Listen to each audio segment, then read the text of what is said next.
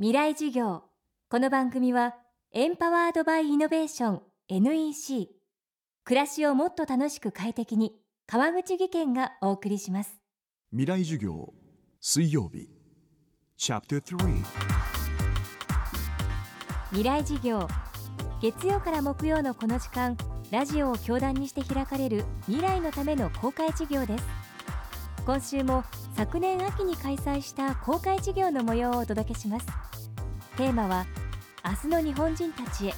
未来を変えるイノベーションは起こせるのか。各界の知の先達が現役大学生に直接問いかけます。今週の講師は評論家宇野恒弘さん。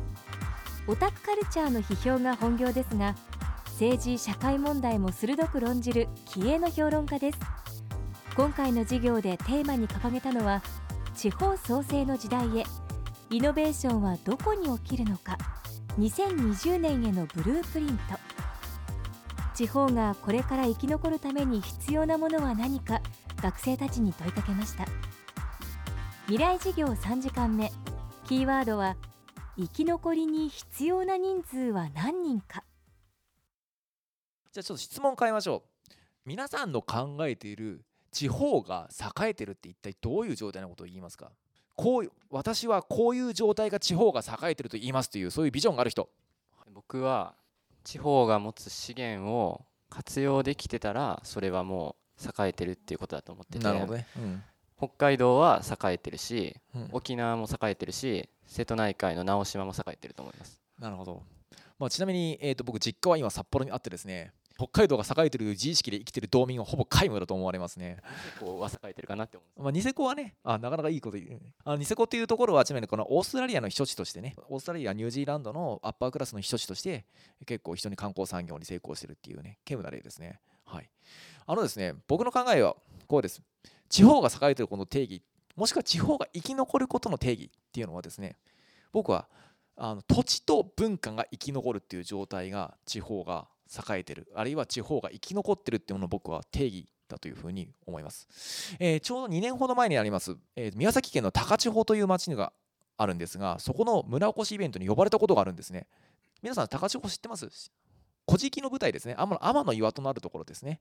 だからこうすごく歴史のあるところなんですが、まあ、典型的な何かこうあの日本の地方都市的な衰退をしているわけです。まず過疎化が激しいと。観光産業、観光資源結構あるんだけど、あんまりうまくいかせてないと。あのだってほら、古事記の頃からあるようなね、1500年以上前からあるような神社とかいっぱいあるのに、あんまり観光もうまくいってないと。で、産業もあまりなくて、人口もどんどん減っていって、もうどうしていいかわからないという。で、宇野さんどう思いますかって言われた時に僕が言ったのが、皆さん地方が栄えてるって意味とか地方が生き残るっていう意味の定義を変えませんか？っていうことなんですね。僕の考えでは高千穂が生き残るっていうのは高千穂の土地と文化が生き残る。もっと具体的に言ってしまうと森とかね。あとは棚田ですね。であるいはこう神社。そこでやってる夜神楽が生き残るっていうことが高千穂が生き残るっていうことなんだと。でこの森や棚田文化つまりこう土地と文化を生き残らせるために必要な人口って果たして何人でしょうかと。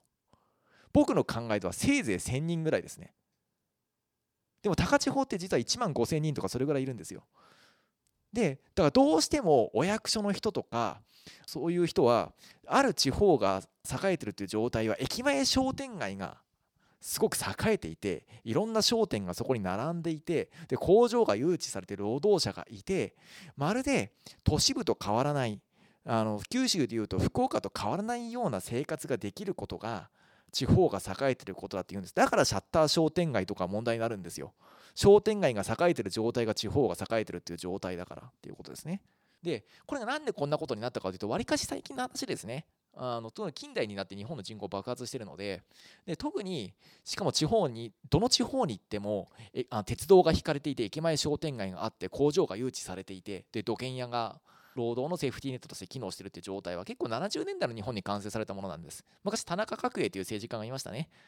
列島改造論というものをこう出していると彼が地方って日本の国土というのは均等に発展していかなきゃいけないというふうに言って何かどの地方にも二次産業以降の産業があって駅前商店街があって同じように発展していくんだということをやったんですところがあれから40年経ってみてどう見ても土地のポテンシャルとしてあの日本の農村や漁村に5桁の人口を養う実力はないんですよ。でそのことは何も悪いことじゃない。なぜならばだって高千穂なんてずっと4桁人口がいたかどうか分からないような状態で1500年以上森とか神社を維持してきてるわけですよ。天の岩戸とかずっとあるわけですよね神話の時代からそれこそ。なのでまずはあの人口が多いっていうことを考えを捨てようとですね。だから地方が生き残るっていうのは土地と文化が生き残るってことなのでそこに最低限必要な人間さえ僕はいればいいと思うんですよ。